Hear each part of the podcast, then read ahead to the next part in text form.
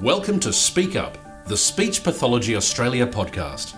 This podcast series highlights conversations with esteemed contributors in the speech pathology space. We explore key issues in the profession in a short and easy to listen to format. Let's hear what this week's contributors have to say. Hello, this is Marie Brown, Manager of Professional Education. In celebration of Speech Pathology Australia's 70th anniversary, I would like to introduce our listeners to the Association's Chief Executive Officer, Gail Mulcair.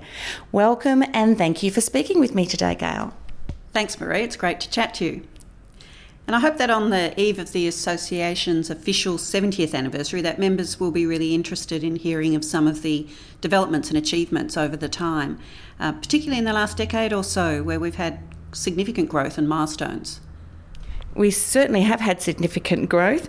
And you and I were only chatting the other day about the amount of time that you've spent in the role as SPA CEO. Mm. As Speech Pathology Australia CEO, I've been in the role for just over 15 years, but in the profession for 40 years this month, or perhaps 44 years if I include my four years undergraduate training. And actually, saying that makes me feel pretty old. Um, but I've loved and still love my profession. I'm incredibly proud of our profession and the work speechies do.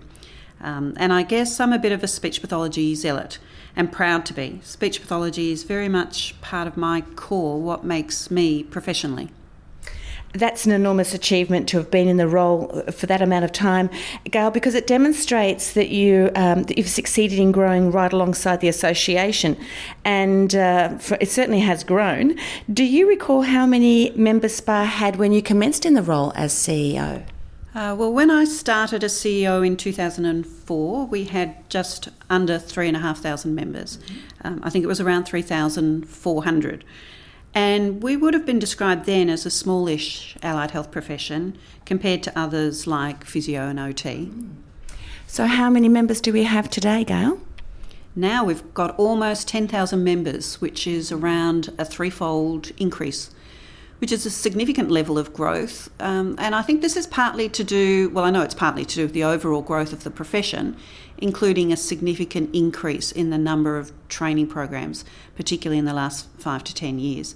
Um, but I also feel it reflects that our members see the value of being part of the association, being part of their profession. And the association is only as strong as its member base. So our growth is also reflected in the greater level of advocacy and influence that we've been able to achieve. Indeed. Okay, so can we now chat about you and how you got here as our CEO of the association? Okay, as, as I mentioned, I've been in the profession for quite some time uh, and worked clinically in the area of adult rehabilitation. I think, as is the case for many, you progress from being clinician to also being in management roles. So, as well as being the speech pathology manager, I moved into a role as clinical director of a head injury unit at a rehabilitation centre, uh, managing a large allied health team, uh, which was an interdisciplinary team with doctors, nurses, and, and allied health. I guess that led me to thinking more broadly around management, and I pursued some studies in the area. First, a grad dip in management, and then a master's of business. Um, but while I would have loved to have moved into a broader management role in my profession, in speech pathology, I initially went into a CEO role at a not for profit organisation, uh, which was the Nursing Mothers Association, and now that's called Breastfeeding Australia. And after a couple of years, I had the chance to return to Allied Health uh, and was successful in taking on the role as Executive Officer at the Victorian Podiatry Association. I didn't know anything, or, or certainly not much, about feet, uh, but the management and advocacy functions and skills I hoped were going to be transferable. Um, but as speech path was still my love, uh, I kept a lookout for the role at ASH, as we were called then, and then at Speech Pathology Australia. And after seven years with the podiatrists, I was really excited to be offered the position here as CEO, and it's been a great honour and privilege to be working with my own profession. Okay, so Gail, it's a unique role, isn't it? Uh, in the sense that you lead multiple audiences because there's a team here at National Office, um, including staff based in other states. You hold a leadership role on the SPA board, um, and most importantly, you're also leading 10,000 SPA members. and representing the speech pathology profession within Australia. And in order to fulfill this enormous responsibility, clearly you need to have excellent leadership skills. I recently asked this of Tim Kittel, the SPA president, um, and I'm curious to learn from you what you believe are the qualities that make a great leader. Yes, I listened to Tim's pod conversation, which was great. And I totally agree with him that caring for the people you work with is key, and more broadly, caring for the work that we do as speech pathologists mm. and caring about the work we do at the association to support our profession. I have a strong view that to be a leader and manager of an organisation, you need to have a passion for the goals of the organisation, the purpose of the organisation, and what the organisation's aiming to achieve. For me, in my role, that's easy as I've always had a strong passion and commitment to the profession. As I said before, speech pathology has been my profession and passion for 40 plus years. And I strongly believe in the value and worth of what we do and the difference we make. So, so, speaking to politicians and other stakeholders on this is quite clear as it comes from my core beliefs in what we do and the outcomes for individuals and the community that speech pathologists mm. help achieve. Speechies do positively change people's lives, so that can be a really strong message. But there's a couple of concepts around leadership that have sat well with me, both in my business management studies and, and in my work.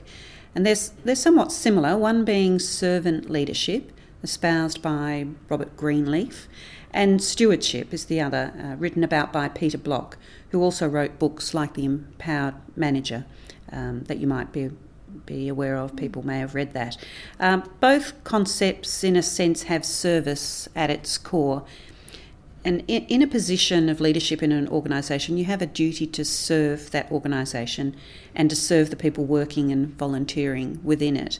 And you need to be accountable and to act as a steward of the organisation. So that's where the stewardship comes in, um, so that the organisation fulfills its goals now and um, is held in good stead for the future. And I hope that the view of all of us at National Office acting in a role of service transcends into a strong customer or, or for us member service culture. Uh, but strong leaderships across the profession and SPA team as a whole. We have excellent leaders at all levels of the organisation our staff, the board and, and branches, and all volunteers in particular roles, and our clinicians and academics whatever the activity, we're, we're all advocates and leaders of our profession. And what, what do they say? A leader is only as good as the team or people they lead. Mm-hmm. Uh, and, and I'm so fortunate to be working with such a talented and committed team. And just recently, I've been appointed as chair of Allied Health Professions Australia, or AHPA, which is a further great honour. Mm-hmm. But again, this role will be supported by the excellent staff team at AHPA and the collective wisdom of the CEOs and chairs of all of the allied health professions who are members of AHPA. And this brings me to a recent major milestone for Speech Pathology Australia and speech pathologists and their clients, and also you, both professionally and personally, when you delivered a speech at the United Nations in New York. Uh, how did this seminal moment come about for you? Thanks, Marie. Uh, it was really an amazing opportunity yes. and experience to place communication disability on the stage at one of the highest levels, being the United Nations. It was such a sense of achievement and also responsibility.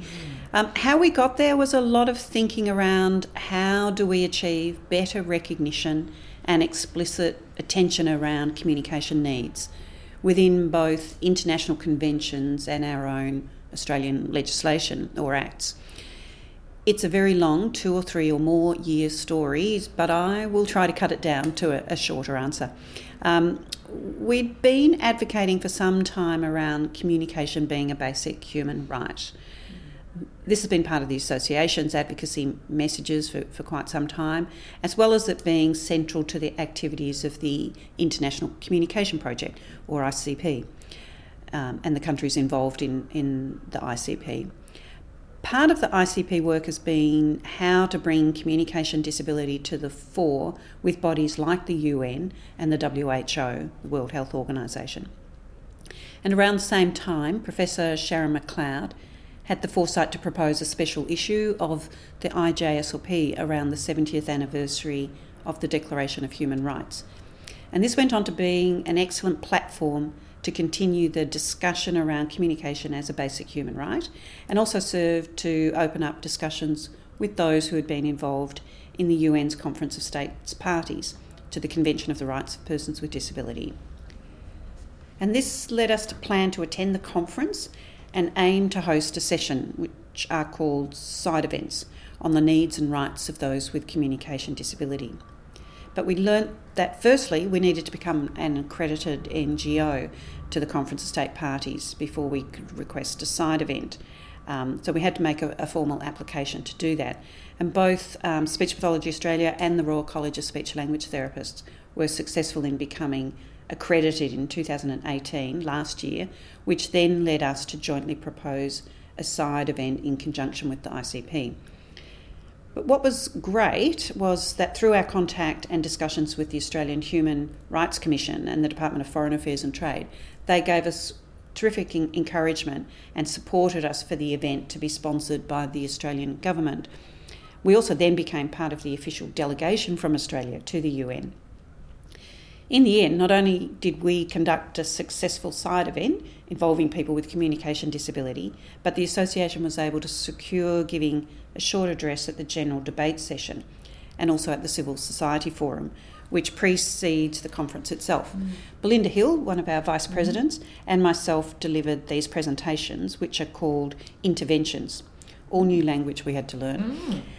They were strictly three minutes only, and they literally turn off the microphone if you go over, um, and hence the somewhat rapid sounding delivery of the presentations.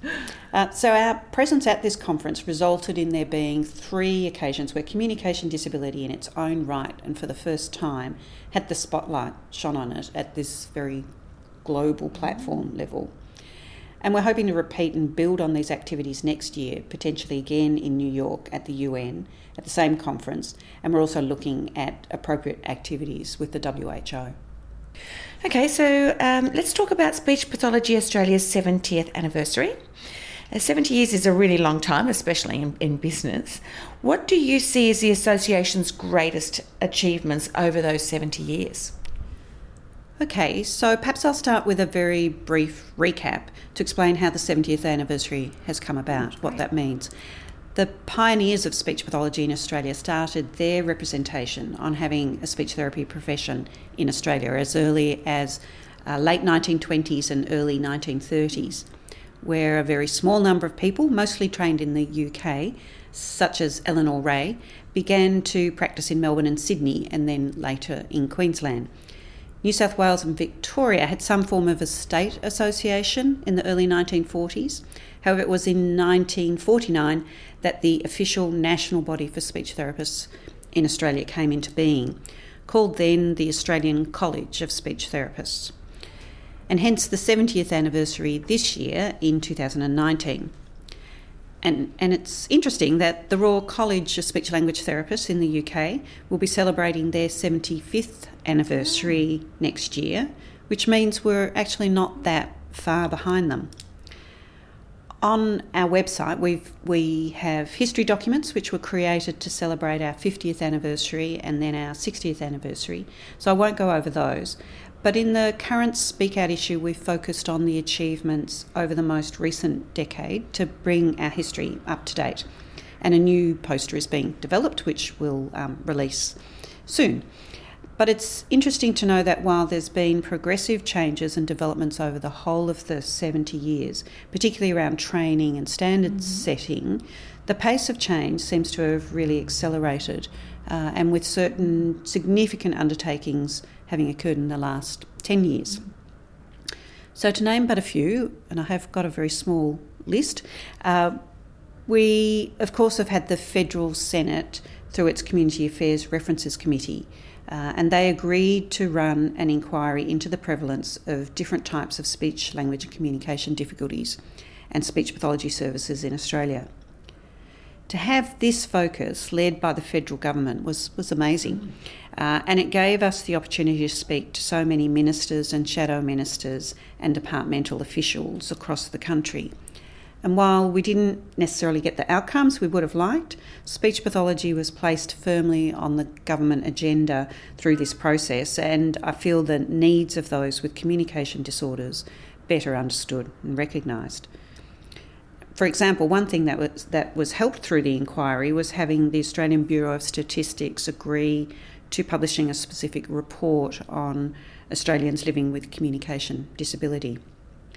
And the inquiry itself continues to be a really useful reference point and was also well supported by many consumers and stakeholders.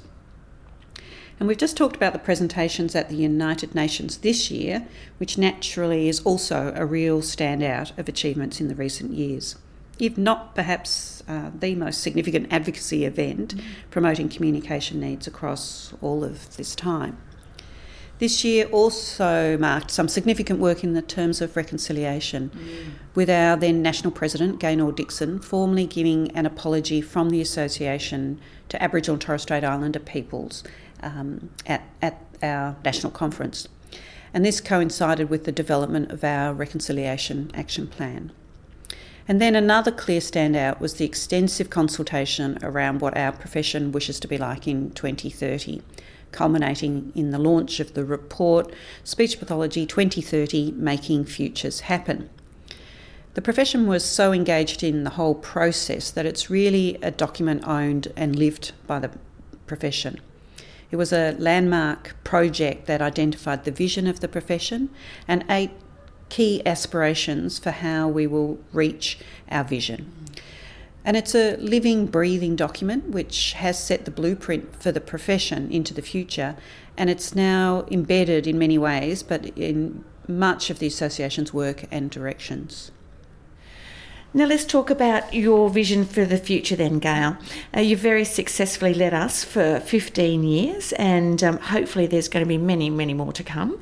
Where would you like to see the speech pathology profession in the next 15 years? Hmm, okay, so having just spoken about Speech Pathology 2030, I guess we have a strong sense of where the profession will be heading, uh, where it wants to head, and how we wish the profession to be. And 2030 is only 10 years away now, um, and no doubt it's going to come around really quickly. For me, from my perspective, I have very high hopes that the profession will continue to grow and extend its impact more broadly across um, the whole of society. I see that the profession will be recognised as an essential profession, one that is core in all health, disability, or education teams, which not only serves to optimise the health and educational and social outcomes for individuals, but it's also utilised at a whole of population level mm. with involvement in universal and population health programs and services including the infant health and early childhood space as, as examples. And speech pathologists will be central in mental health, justice, and social care services, particularly in terms of people living in disadvantage. And our ageing population will have ready access to speech pathology to support their quality of life um, while they're able to uh, live well in communication accessible settings and we'll also be partnering closely with a range of professionals from different sectors and industries and we'll be innovative in our clinical and service models. Mm. So that's what I'd like to see, mm. and I'm, I'm, sure we can get there. And dare I dream, a speech pathologist will become the Prime Minister. It's certainly not going to be me, but we have so many capable people in the profession who would be great. So wouldn't that be amazing? Mm. and the bonus, at least they'd know what we do and how fabulous we are. Indeed, indeed. Well, thank you so much, Gail, for speaking with us. It's been lovely chatting with you today. Thanks, Marie. Actually, that was fun and it went quite quickly. Um, for members listening, thanks very much for your interest, and please also have a look out for an email from our President, Tim Kittel, which will outline details of how you can access our 70th anniversary commemorative pack. Uh, there's some goodies in the pack, and also to how to view our updated history poster, which will be on the website. Thanks once again, Marie, and thanks everyone. Thanks, Gail. We hope you enjoyed this week's conversation. Remember to subscribe to the podcast and share it with your colleagues. Thank you for listening, and bye for now.